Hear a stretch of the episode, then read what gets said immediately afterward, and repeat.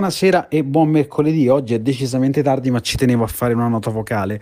Ehm, è tardi perché è stata una giornata lavoro molto impegnativa. Ci stiamo preparando a sbarcare su una piattaforma di equity crowdfunding, che è una forma di raccolta fondi interessante perché i sostenitori comprano sostanzialmente un pezzo di società. Ma eh, se vi interessa, ne parliamo tra qualche nota vocale, nello specifico sia di cos'è l'equity crowdfunding, sia di quello che è stato e di quello che è il nostro percorso.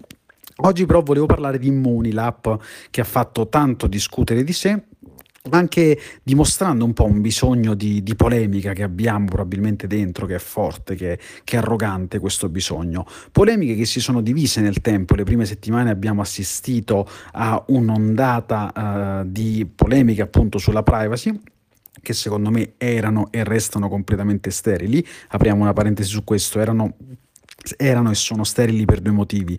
In primis perché non è di certo Immuni che sacrifica la nostra privacy, quella l'abbiamo sacrificata nel momento in cui abbiamo acquistato uno smartphone e installato obbligatoriamente sul nostro telefonino eh, Facebook, Google, Gmail, quindi e Twitter probabilmente. E dato che è inevitabile oggi avere uno smartphone, noi la nostra privacy così come la intendevamo 20 o 30 anni fa non la riavremo più indietro e su questo per me possiamo metterci l'anima in pace a meno che di non ritirarci metaforicamente o forse trovarsi anche non metaforicamente in una caverna senza connessione ad internet. Secondo motivo per cui le polemiche erano e restano sterili è che del microdato non frega niente a nessuno. Quello che ho fatto io o quello che hai fatto tu ieri sera di certo non è negli interessi di Facebook o dell'app Immuni, perché quando si parla di violazioni della privacy di questo genere bisogna capire che le violazioni vengono strumentalizzate, le presunte violazioni vengono strumentalizzate a livello di big data, cioè quando milioni se non miliardi di utenti forniscono un un dato talmente grande da diventare interessante e quindi utilizzabile ai fini commerciali, ad esempio. Ma il microdato, uh, qual è la mia cronologia? Non penso che a Zuckerberg interessi direttamente uh, in modo particolare. Questa era la prima parentesi sulla uh, polemica iniziale. La seconda polemica invece è scoppiata oggi perché per promuovere l'app il sito di Immuni ha presentato un'immagine che eh, rappresenta un uomo e una donna, una coppia, affacciato ciascuno a una finestra, ciascuno dei due membri affacciato a una finestra, lui con un computer che lavora, lei con un bambino. Si sono sollevate delle polemiche aspre, soprattutto da parte di donne che si sono sentite poco rappresentate, vittime per l'ennesima volta di uno stereotipo, tanto che eh, le tesi appunto dei contestatori erano il coronavirus non ci ha insegnato niente, eh, siamo, dobbiamo ancora essere vittime di queste, di queste gabbie addirittura leggevo un tweet di una parlamentare che diceva io sono donna, non ho figli, lavoro tutto il giorno in questo momento, quindi per voi non esisto.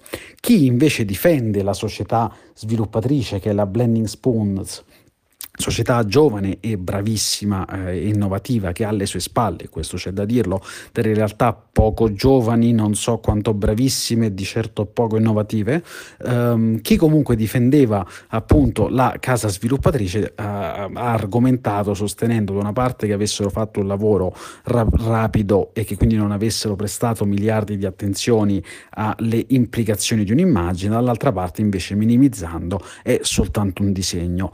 Qual- a me piacerebbe molto sapere un po' qual è la posizione su questo, perché l'argomento penso sia molto interessante e possano esserci molteplici visioni eh, curiose e contemporaneamente vere. Quindi su questo mi piacerebbe veramente avere un confronto. Io cosa penso? Penso che ehm, la comunicazione utilizzi gli stereotipi, l'ha sempre fatto, l'ha fatto anche il cinema, tanto per prendere una forma di comunicazione immediata, che ha utilizzato per decenni degli archetipi a cui noi eravamo affezionati. In tantissimi film, tanto per intenderci, abbiamo visto gli stessi meccanismi, eroe, antieroe, saggio, consigliere, eh, amico stupidotto, amico sempliciotto. Eh, quindi ecco, questo perché il collegamento con un archetipo rende più semplice e più, profonda il, più profondo il collegamento che c'è tra la storia e lo spettatore, proprio perché lo spettatore si ritrova davanti a qualcosa che già conosce e quindi è meglio disposto a interiorizzarlo e a rispecchiarsi. Eh, quindi ehm, erano in pieno diritto sostanzialmente di utilizzare un archetipo per rendere più semplice ed efficace la comunicazione. Il problema vero è l'esistenza dell'archetipo. È che il coronavirus effettivamente, e forse perché ancora non c'è stato tempo, non è, riusci- non è riuscito a far attecchire il messaggio che non vince il carro armato, non vince chi è più forte, non vince chi è più profondo o l'uomo con le palle, tanto per utilizzare un'espressione eh, di gergo comune, ma sopravvive, non vince chi è più veloce, chi è più agile, chi è più pronto a che il terreno gli cambi sotto i piedi.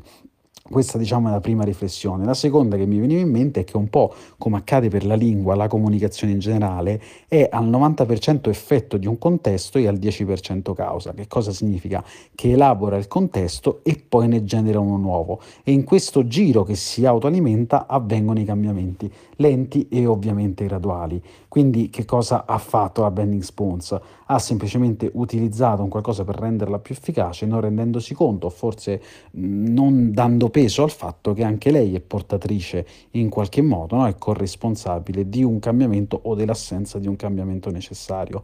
Quindi io non criminalizzerei tantissimo la scelta, anche perché, e questo qui è, è un altro grande problema che viviamo oggi, è che non c'è modo di passare su un campo minato senza far esplodere le bombe. E spiego meglio questa metafora un po' strampalata. Rappresentare l'uomo col bambino in braccio, la donna col computer, significherebbe non uh, passare passare proprio sul campo minato, scansare l'argomento e arrendersi, sventolare la bandiera delle, dell'anti-archetipo. Rappresentare un uomo con il computer la donna col bambino in braccio significa far detonare le polemiche. Non c'è una via di mezzo, non c'è un campo sul quale si può giocare questa partita. Non, è, è molto molto complesso farlo. Loro non hanno dato troppo peso a questa cosa, l'hanno fatto probabilmente a fini commerciali, sono effetto però di un contesto e di una struttura che ci imbriglia ancora dopo il coronavirus e speriamo che gradualmente cambi, anche se secondo me cambierà in chi è predisposto al cambiamento, però ehm, e in piccola parte anche effetto. La cosa curiosa, visto che sono arrivato a 7 minuti, però mi taccio, è che l'immagine è stata cambiata. Dopo le polemiche la società ha deciso, probabilmente coordinandosi e col uh, benestare del governo, di invertire i ruoli all'interno dell'immagine. Quindi oggi se andate sul sito uh, dell'app Immoni c'è una donna col computer e un uomo uh, con, che um, accudisce um, presumibilmente suo figlio. Non mi va di definirla vittoria, mi sembra più che altro un piegare la testa delle polemiche urlate che lasciano un po' il tempo che trovano pur partendo da una base di verità. Mi sono allungato tantissimo, però sono curioso se mi fai sapere che ne pensi perché l'argomento credo sia decisamente sensibile. E ti ringrazio se hai sentito tutta la nota vocale, ti auguro una buona serata, quasi buonanotte e ti do appuntamento a domani. Ciao!